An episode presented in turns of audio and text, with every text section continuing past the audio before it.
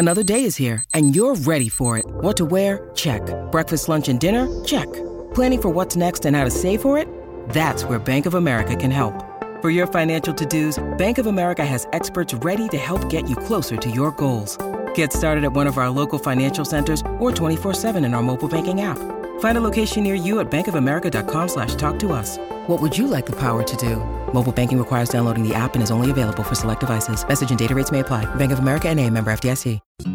It's going to a place and having a passion to go to a place that might be distressing for you in order to learn and grow. Mm-hmm. And then also to be wrong, cultivating a willingness to be wrong. I can, uh, I always tell you know, my clients, I have been more wrong in the last three or four years that I've been practicing radical openness than I have in my whole life. And it's a blessing. And I can also say I'm a lot happier as a human being because it is something that affects your whole being and your whole life. It's wonderful. That was Hope Arnold on Psychologists Off the Clock.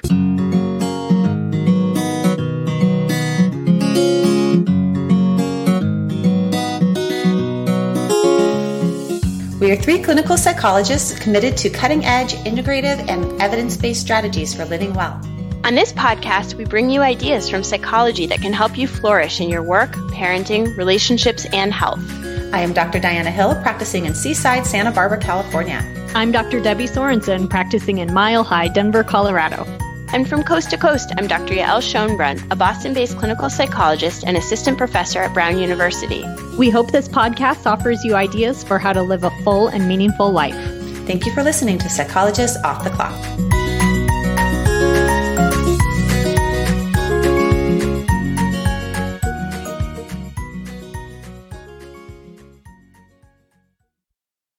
So now we've had an episode with Hope Arnold on over control and what it's like to have too much self control and how that can be, you know, kind of good and bad, but there are some downsides. So the question is, what do we do about it? How do we help people when that's the case? Or, or if you're someone who's over controlled, what can you do?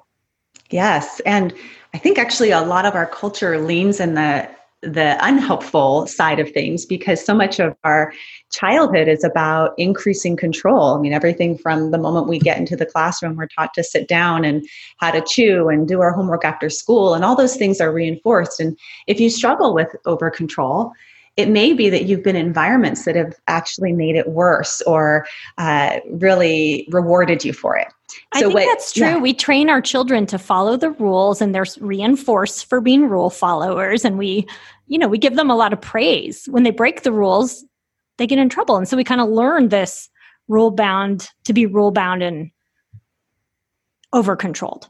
And some of those kids end up having things like anxiety disorders because temperament, for their temperament, that type of reinforcement actually makes things worse. It increases perfectionism or it makes them really worried all the time that they're not getting their homework done perfectly. And you can see how actually our approach needs to be different for people based on their style and, and temperament.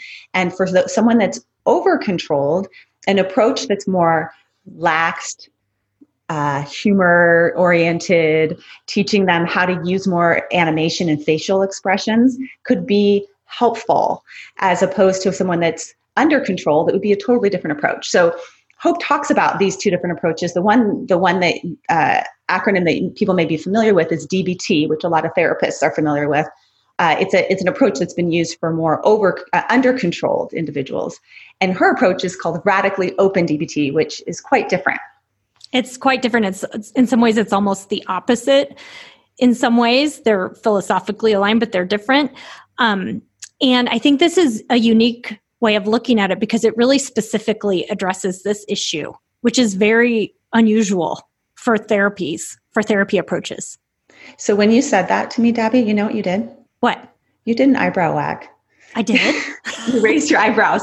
And she talks about the eyebrow wag in this episode of how our facial expression and the animation on our face is part of the way that we connect with each other.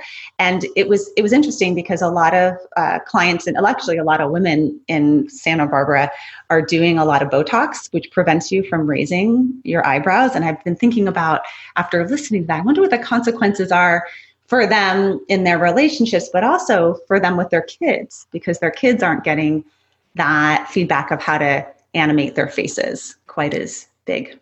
Yeah, actually, I didn't talk to Hope about this in this episode, but I've talked to her before about how when people have a lot of Botox, they lose some of that expressiveness on their face. And that is very hard for people to interpret. And yeah. I remember seeing, I saw this on the news one time that there was a study about Botox and how sometimes that does make people a little bit less socially likable if they have a lot of Botox. Because when you're looking at someone and their face is very still, it's really hard to interpret what they're saying and thinking and feeling. Right. So if you're getting Botox, matter. maybe tell your tell your dermatologist, let me still be able to wag a little. yeah, ease up a little. Important. Ease Just up a little. little. yeah. Uh, but that aside, I think I think this episode is is a great one for both therapists who maybe want to do some of these um, strategies with their clients, but also for yourself if you struggle with over control, how to loosen up a bit and um, yeah, be a little more flexible. We're continuing the conversation now with Hope Arnold, who is a senior clinician and trainer in radically open dialectical behavior therapy.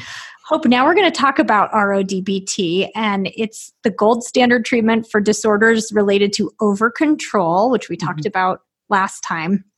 I think we could start with the story of why Thomas Lynch developed RODBT because it's a fascinating one. How and why did he come up with this treatment? That's a it's a wonderful thing to talk about. Um, um, you know, uh, Dr. Lynch was working with uh, the DBT treatment team and Marsha Linehan, um, and he started to get clients that just weren't getting better with traditional DBT. He started to go, what is going on here? What is not working?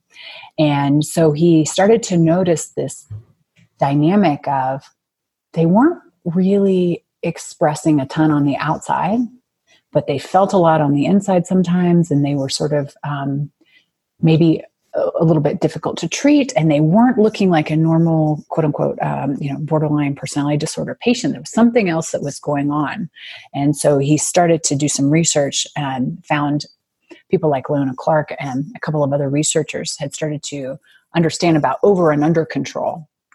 And then he thought, oh, well, there's got to be a way to treat over control, uh, the opposite spectrum of what DBT was treating.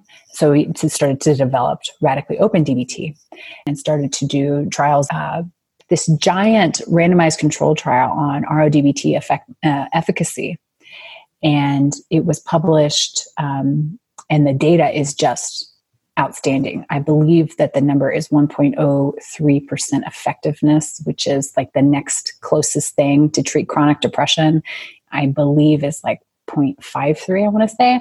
I'll see if i can give you the numbers and we can put them up so the, the effectiveness of RODBT is astronomical. And what he started to notice is that this over control, we don't need to do things like mind read people. And validation really isn't that important for over controlled people. We actually need to learn to get them to chill out, be less rigid, less rule governed, deal with the threat sensitivity that they have, and actually learn to get them to connect and stop being so lonely. And so, um, that's kind of how it started to develop is him noticing that people weren't actually getting better. Mm-hmm. And I think what's interesting about it is that traditional DBT, in some ways, does the opposite, right? So Correct. it's yeah. worked on things like distress tolerance and sort of being a little bit more controlled in your emotions. Yeah. And you could imagine that for some people, that's the opposite of what they need. Right. If you put a over-controlled leaning person in a traditional DBT group, they're going to learn skills that they either already know and They've do really mastered. well right yeah. they don't really need to learn to regulate their emotions they need to learn to do the opposite which is to to acknowledge distress to actually express it and then to be open about it and and maybe deal with the problem solving in a different way yeah and for me, I trained in in dialectical behavior therapy (DBT) uh-huh. years ago, and so when I mm-hmm. first heard about RODBT, I just had this assumption that, like, oh, I I probably pretty much know what that is because I know something about DBT. in fact, I was completely wrong. It's it's really not at all the same thing. yeah, it's pretty much the opposite. Uh-huh. Pretty much the opposite. Um, but what's interesting is that there are some philosophical underpinnings of both that are are actually not that different, even though the the form of it looks very different. There's some some similarities. Can you talk a little bit about the philosophy underlying RODBT? So I, I so there is we do definitely dialectical stances you know um, which would be like i want a relationship and also i'm afraid of one. That's definitely part of the treatment. So that could be um, one thing we do. We also work on skills building as well uh, for um, not emo- emotional regulation but actually to to learn different kinds of skills. And it's based in Malamati Sufism. And Malamati Sufism is the idea of uh, there's a there's a practice called self inquiry in RODBT, and it's based in this idea of like the, called the path of blame, which is, hey, what's going on here? Before I blame externally or before I want other people to change, let me just look inward and really understand a little bit more about what's going on for me, so that I can be a little bit more aware of some of my own biases, even though we can't fully be aware of our biases, and uh, maybe interact in a different way than I have before. So that's what that practice is teaching. In contrast to something like traditional DBT, which is based in Zen Buddhism, and there's a lot more of like acceptance of things. We're actually not getting people in RODBT to accept anything. We're getting a lot of challenges and actually saying, like, huh, you know, I wonder if there's something to learn here from any given situation rather than just trying to accept it. Mm-hmm. I love that idea of looking within because I, I can't tell you how many clients I've seen where they come into the room and they all the problems are sort of about other people or situations in their life. Yeah. Sometimes it feels really hard to get them to maybe take a look at the common denominator, which is helps, right? yeah, absolutely. And so not only is that a practice of looking in, but then actually it's a practice of speaking outwardly. So if I do um, the practice, then I act, you know, maybe, maybe, you know, you and Debbie and I, since we're buddies, we, you know, maybe we get in some argument about something. I don't like something that you did. And I do my self inquiry or I practice radically openness about it. And I, I start to think about, you know, what's my part in this and what is here for me to learn and you know, what's that, all that energy about? And then I actually maybe find something out and I might go and tell you then if I want a closer relationship with you. So I'd actually say, like, hey, you know, I noticed this about myself and I'm kind of aware of imagining something about how you feel about it. And, and then I just kind of wanted to let you know. And I'm not expecting you to do anything or change, but I'm telling you because I want a closer relationship with you. And mm-hmm. that's really the practice of radical openness. Mm-hmm. That's interesting. And I think that that radical openness is sometimes confused with radical acceptance, but that's a different thing. Yeah. So if you want, we can talk a little bit about the difference. Yeah. What's the difference? Yeah. So radical openness is challenging our perception of reality. So we don't see things as they are, we see things as we are. So I can only know what I know, and I can only see what I see radical acceptance is in traditional DBT is letting go of fighting reality. It's the idea of being free from um, a way to turn suffering into toleration of pain that can be tolerated a bit. And we don't really, in, in radical openness, it's, it's more like, it's more than mindful awareness. It's going to a place and having a passion to go to a place that might be distressing for you in order to learn and grow. Mm-hmm. And then also to be wrong, cultivating a willingness to be wrong. I can, uh, I always tell, you know, my clients, I have been more wrong in the last three or four years that I've been practicing radical openness than I have in my whole life. And it's a blessing. And I can also say I'm a lot happier as a human being because it is something that affects your whole being in your whole life. It's wonderful. So you're a self-confessed over control.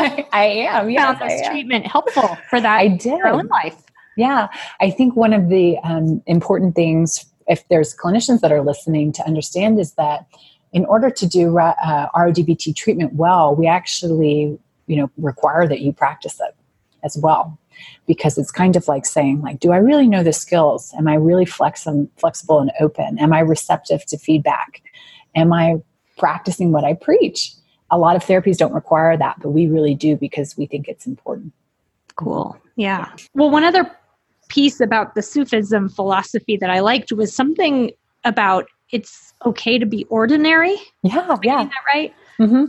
so uh, part of the idea this uh, idea of the path of blame. It's it's the idea with okay that ordinariness is okay.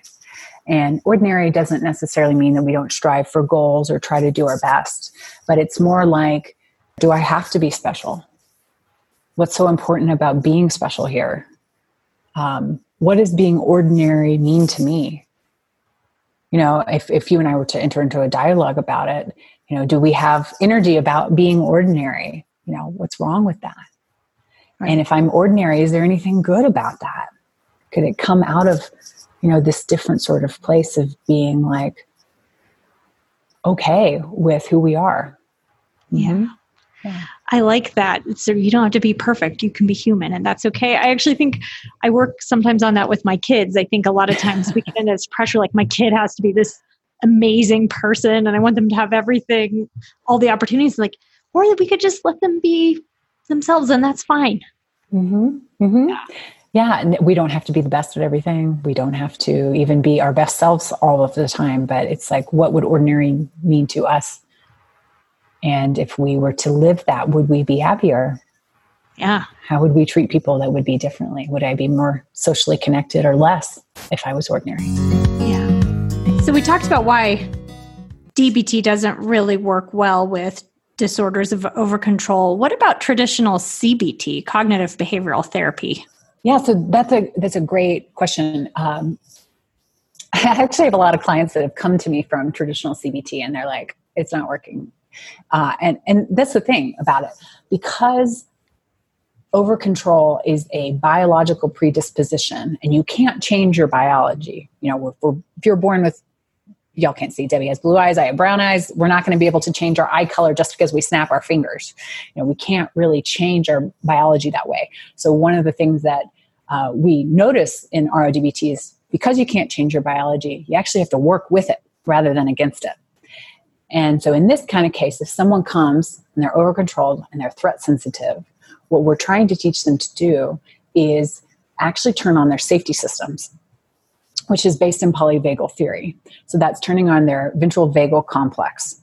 And by doing that uh, and turning off the threat system a bit, that they can actually feel safe, relaxed, and the urge when you're in your safety system is to socialize versus your threat system is irritation, anxiety, and the urge to fight or flight, mostly flight, like avoid. And so, what we're trying to do is actually get people to uh, work with their biology to then change their social signaling, not to change their thinking. Yeah, we're going to have some thoughts and we're going to have some distressing emotions because we're all human beings and it's like part of the deal. Um, but it's okay. You know, it's kind of like welcome to the human race. Mm-hmm. Um, and then the other part that CBT doesn't really account for is the biology, but it's it's kind of like language doesn't come on for about 200 milliseconds and we're getting all of this sensory input super quickly at around four to seven milliseconds. So you have this sensory awareness that's happening. And if you're really threat sensitive, before you can even talk, you feel the threat.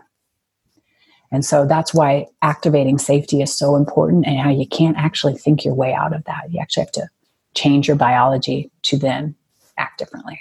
That's right. That's like Joseph LeDoux's work about how we, the emotional parts of our brain sort of get activated before our frontal lobe can catch up and figure out what's happening and, and understand it intellectually. Well, cool. I should check that out. I actually yeah. am not familiar with him. The emotional okay. brain. Check it out. It's interesting. Cool. Yeah, okay. it takes a second to get into the higher level processing, but there's a lot more that happens before that. Okay. Cool. Yeah. Yeah. yeah. So, so it's um, this actually might be a, a, good way for us to talk about mirror neurons, if if that's cool. Oh yeah, this is fascinating, and the, I, I, attended one of Hope's trainings. Tell us about that. yeah. Cool. yeah. So um, because people that lean over control are threat sensitive, what happens is that they are receiving this stimuli and this input. And one of the things that Tom Lynch noticed as he was doing this is one of his clients. You know, if you think about a normal therapist face, let me just step back here for a second and start this story over. If you're thinking about a normal therapist face, they tend to actually look kind of like, and obviously you'd have to see me to do this, but I'll describe it as well. They kind of furrow their eyebrows and they shake their head slowly, maybe to the side. They look very concerned about what's going on and they're not really giving you a lot of facial expressions. Uh, and we can post ha- a video of us doing that if you want to yeah. check it out on our yeah. webpage. Great. And one of the um, the things, then the feedback that that Tom got was his client said to him, "You know, Tom, if you know, am I doing something wrong?" Is what the client said, and and Tom's like, "What?" He said, "If I'm not doing anything wrong, why do you look so concerned?" Mm. And if you think about that, if someone is a very threat sensitive person and they're reading a very therapist like furrowed eyebrowed concerned face is a mm-hmm. problem they're actually not going to do that well in therapy the idea in rodbt is to therapists to chill out so the patient can chill out also so what you'll see therapists do in ro is we kind of lean back and we have our little glass of water and we're like, you know, kind of chatting with a friend. It's like, like kind of woo, relaxed. and it's really actually fun. One of the things that I've noticed and um, as an RO practitioner is that I have way more fun in therapy now than I ever did doing the other kind of therapy because I feel good, which then allows someone else to feel good. Human beings are excellent, excellent social safety detectors, meaning that if I feel safe, you tend to feel safe because you can see that it's genuine. I'm even just noticing watching you on the video, this versus the concerned therapist, you know, the kind of mm-hmm. yeah, because it feels different. Like, hey, let's yeah, yeah, let's talk about that. That's cool. Yeah. yeah, good.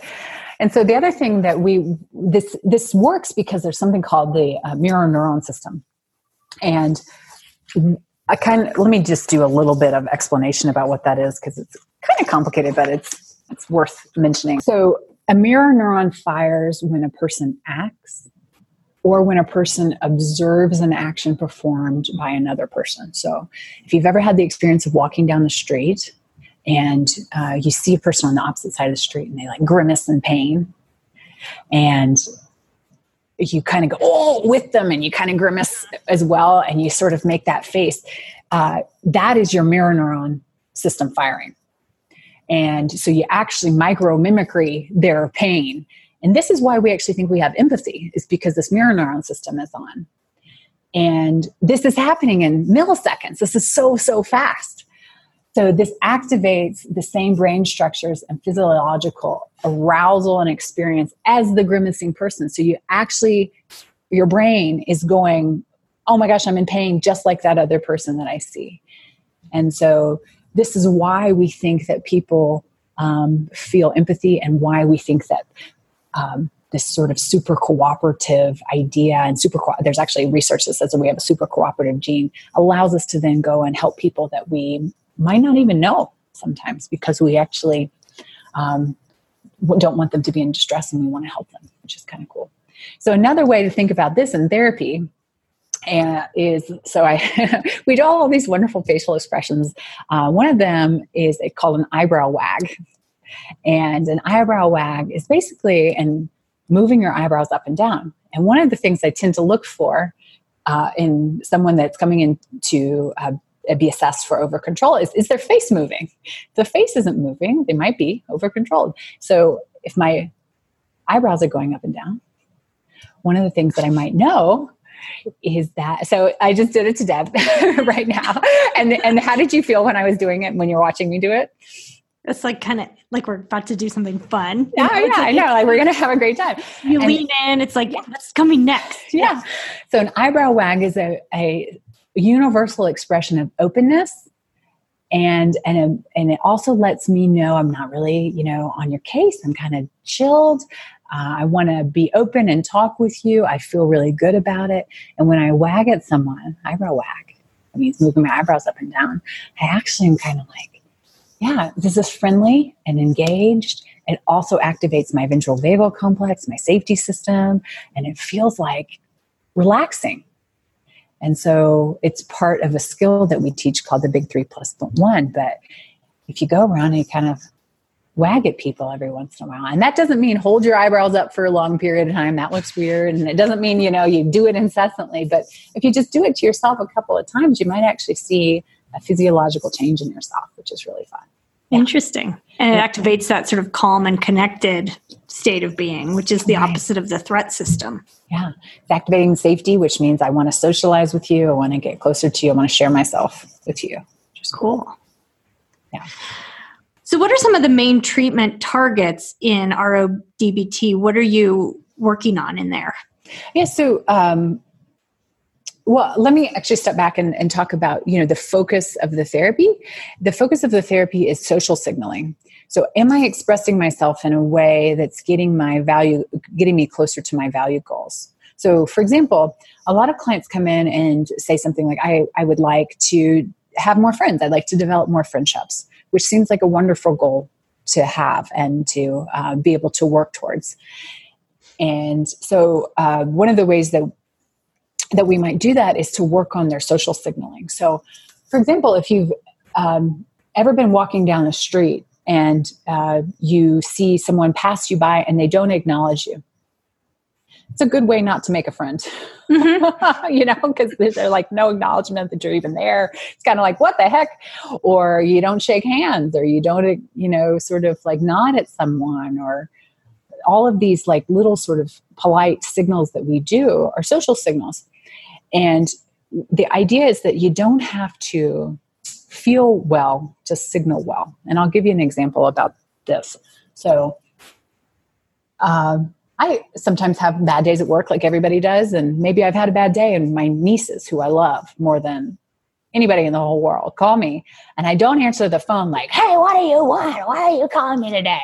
I, I go, hey, babe, what's happening? Mm-hmm. Because it's my value goal to signal well to them, to show them that I love them. And that doesn't necessarily mean anything other than me living my values and my truth. So I want to signal in a certain way. So if I want to have friends, I probably am going to have to start with a polite smile or a head nod every once in a while because why would someone want to talk to me if I'm not doing those like small things that kind of make us all connected and human? Yeah, that's uh, you know, I I'm I take more of an act approach to therapy. It just seems like a way of living your values. Yeah and and bring you closer to your values even if your emotions aren't congruent with that. So like if i i had a bad day and i'm grumpy i'm not it's not really consistent with my values to walk in the door and just be a jerk to everybody in the house. That's right yeah. but sometimes i have to kind of override some of my emotions. Yeah, yeah. Yeah. And that's what we actually work on with our over control uh, leaning clients is because they have superior capacities to inhibit. So they don't actually need to necessarily emotionally regulate in order to signal well. And so they're able to do this quite effectively. However, a lot of times they don't know how to actually signal what they want to. That's a good point. It's mm-hmm. actually kind of the opposite. Like they're what they need to learn how to do is to actually let a little emotion in maybe. Yeah, so an example of this might be something like a client who's overly has overly pro-social signaling. So a lot of head nodding or wagging or high pitched voice or something that's going on.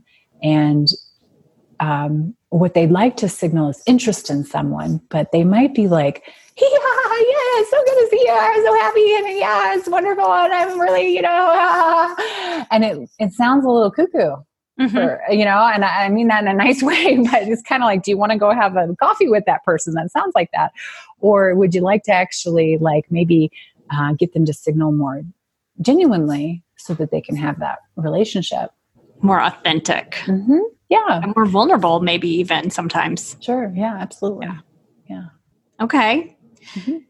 any other treatment targets? Yeah so we definitely work on um, obviously social signaling is the, is the major thing but you know we do want to make sure that our clients are live and safe and so many over control leaning clients are highly suicidal or have self harmed in the past. That's not just uh, clients that um, have borderline personality disorder. Many over control clients also do that. So we do work on um, self harm and over um, suicidality. And we also work on making sure that people are communicating directly and feeling understood in therapy. Because a lot of times uh, we get clients that say, you know, I've never I don't get anything out of therapy. I just go in there and talk and nothing actually ever happens. And this is a very active treatment where people have homework and they're doing different kinds of skills and they're learning different ways to behave. And so it's actually very um, dynamic treatment, I think. Not, and you know, there's a lot of like psychoeducation that goes along as well as behavioral changes as well. Mm-hmm. And a big part of that is the group treatment. Why is the group yeah. treatment important and what kinds of things are you doing in these groups? Yeah, so our skills classes are teaching 30 lessons. And the lessons that, that we teach are not skills that people generally teach in therapy. We're working on things like envy, bitterness, forgiveness, how to not be fixed minded or rigid about something, how to not give up sometimes we're also working on things like maybe not correcting someone if you see a mistake, um, learning to question our perceptual biases. Um, learning how to activate that safety system, like we're talking about, actually doing it, practicing quite a bit, and then learning how to signal what we hope is signaling. The biggest thing is to teach intention and signal the more that we can get them to match, the more likely we are to have fulfilling relationships. Do you use a lot of humor in those groups or what do you Oh, yeah. Like, you know, oh my Absolutely. So that's the other fun thing about uh, RDBT and being an RDBT therapist in particular is, you know, it's fun. Like there's a lot of um, playful teasing. It's not mean teasing, it's playful teasing. It's kind of like noticing that there's something sort of odd going on in a particular moment. And you actually tease someone like you would tease a friend. And it's, um, and then you get your client teasing you back and it's like a great time and yeah, everybody sort of is changing and growing because what we start to know is that people that don't take themselves too ser- seriously are actually generally speaking more psychologically healthy and so giving ourselves the gift of humor can be a really wonderful, powerful thing. And hey, guess what? You know, we tend to like people that are funny. Like, I don't know that I've ever really met a person that's like, you know, I don't like any, but I don't like humor at all. Like, right. Never. Ha- I mean, I'm sure there's someone out there, but generally speaking, people like to laugh and have a good time. I mean, humor bonds us with each other. I think it makes it fun and it brings builds connection. Yeah, yeah. And it, it lightens up the therapy, I think, because therapy can be such serious business. Oh, yeah. This and why? Great. And why does it have to be? It doesn't have right. to be. Mm-hmm. Yeah. It, and there's that irreverence. I think that's another similarity with traditional DBT because yeah. reverence is used very intentionally in DBT. Yeah. Yeah. And, and it so, shakes things up with people because I think people get in a certain way of being, and sometimes irreverent humor can just sort of shake them out of it. Yeah. And teasing actually is a wonderful way to give someone feedback without really being um, on their case, you know? Right. It's to kind of like say, hey, this like, you know, the it's like if you were and I were um, doing something and you were being extremely directive to me and I would be like, okay, your highness, you know, it's kind of like a silly thing. And you're kind of like, oh, you know, you sort of know what I'm saying, but I didn't actually come out and say, hey, Deb, Debbie, stop being so directive towards me. Yeah. Yeah. It's kind of like letting it be soft and letting it be kind. And also, the feedback is very clear like, stop being so uptight about whatever we're doing. And that feedback piece, again, you, you do the self inquiry where people open up to feedback, they take a look at things from a different point of view, they sort of think, what can I learn from this situation? Yes. do that in the in the the skills group as well, or is that yeah. more individual? We do that in both. So there's the skill that you're just mentioning is called the DEF skill. It's skill number one in the skills manual. And it's a flexible mind, definitely. So it's noticing distress, engaging in self inquiry, and then flexibly responding according to our values.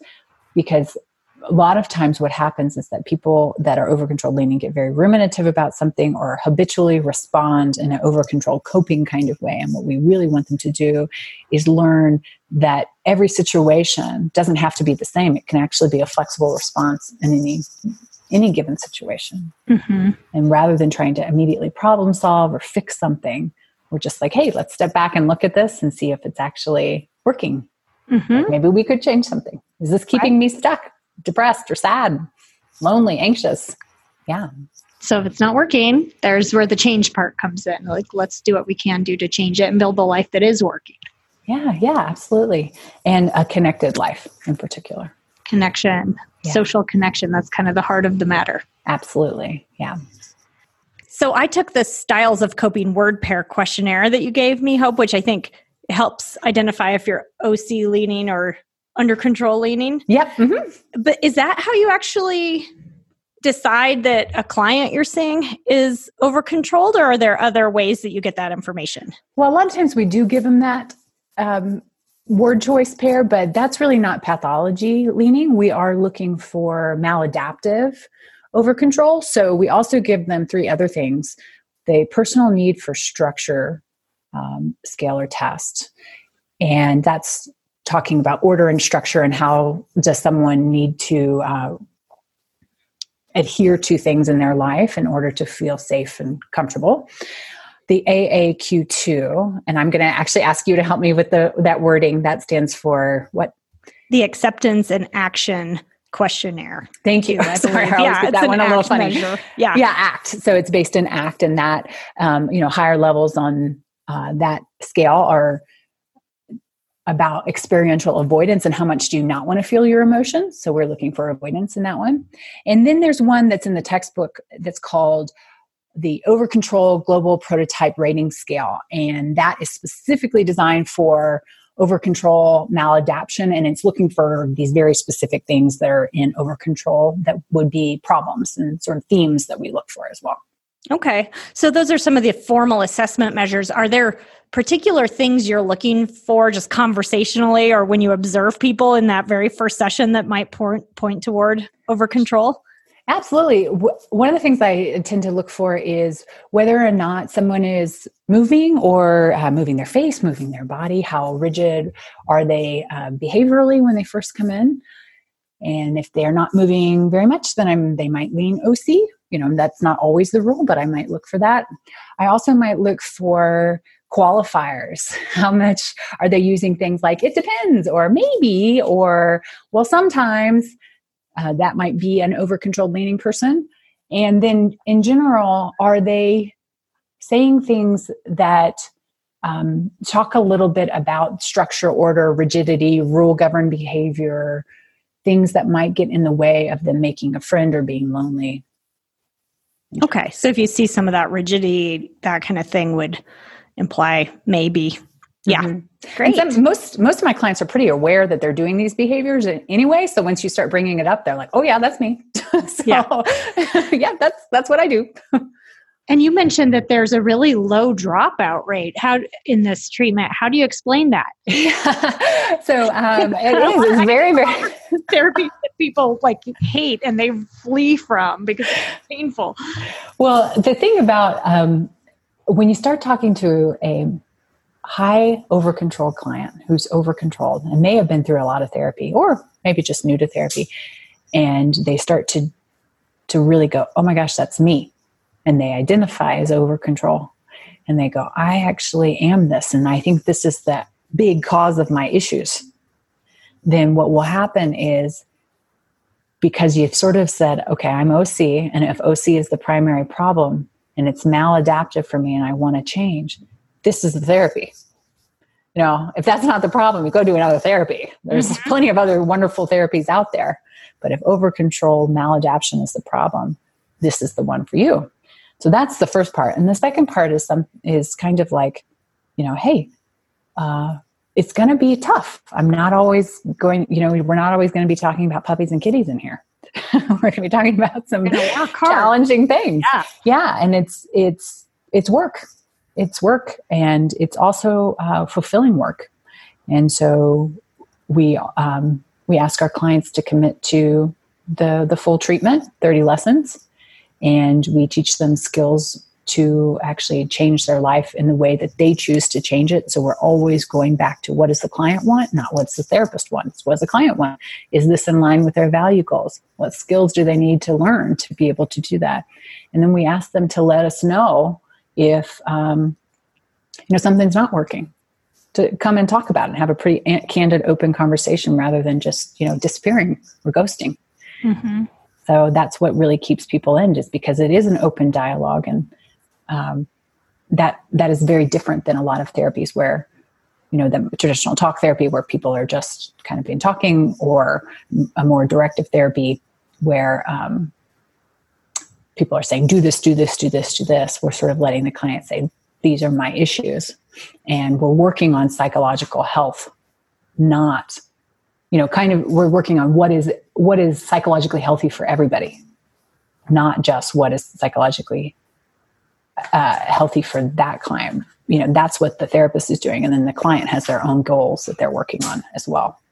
So the motivation's high because it really helps people. And once they see that this is their issue, they can have some buy in. Yeah. This yeah. help me. Yeah. Absolutely. Because, yeah. And, you know, if the buy in's not there, then there are other therapies. You know, we're not saying that this is the only treatment or this is the treatment for everybody. But if it is the problem, then people are kind of like, oh, thank God I'm here. Mm-hmm. like, this actually might work. I saw um, a gentleman that had been in therapy for many, many years and um, was just saying, you know, I, I no one's ever talked to me about this kind of stuff before. No one's talked to me about my social signaling. No one's talked to me about how over control might be a problem. And I saw another client who said, "Why? Where was this when I was 16? I wish that this was here." Because people that are over control sort of know that this is the problem. They just don't have words for it yet. Well, as a therapist, I can think back through some of the patients I've seen in the past and think, this is what I should have been doing. Yeah because whatever I was doing probably wasn't going to really help with over control in this way. Mm-hmm. Yeah. And thank you to Dr. Lynch for going through all of the pain that he did yes. to figure this out. you know, I mean, I can tell him thank you. Uh-huh. Yeah. And now I know for myself, I need to learn more. So, and I'm imagining some listeners, maybe some therapists, maybe even some clients who want to learn more. What, where, where do people turn who want training in this or who want to find a therapist? So the very first place I'd send you to is radicallyopen.net. That is the international website for Radically Open DBT. It has training information on it. It has therapist directory. It has a wonderful video by Dr. Lynch that's explaining a little bit more about over control for clients. And then it has a wonderful blog on that. I've, I've written some articles on there, and it has links to all kinds of wonderful um, things, uh, research, uh, the book if you'd like to read it. If you, you know, because there aren't a ton of radically open DBT therapists um, in yet. the country, yeah, yet, but hopefully we're we're building, we're building, right? Um, what is is happening is that we get requests all of the time um, from different states, and we try to connect people. And um, you know, you can reach out on the website. There isn't a, a a therapist in your area. But hopefully, what will happen is even more therapists get interested, and there's intensive trainings, which are two week trainings uh, that that do the therapy very in depth, and you have a six month break and you practice between week one and week two. Um, and that's really wonderful for them. There's also people like me that train um, people in either one hour programs or six hour programs, like a full day about radically open DBT, and just to give them an intro.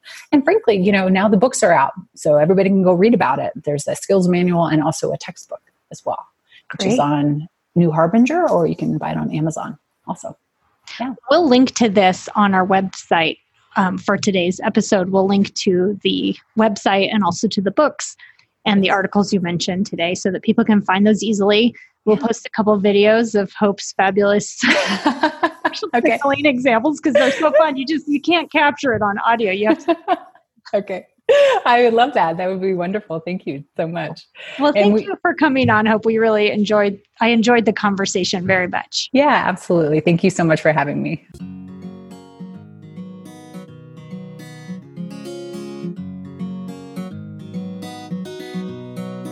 Thank you for listening to Psychologists Off the Clock. You can find us on iTunes, Facebook, and Twitter.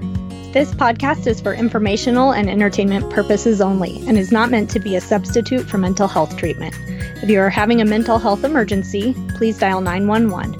If you're looking for mental health treatment, please visit the resources on our webpage.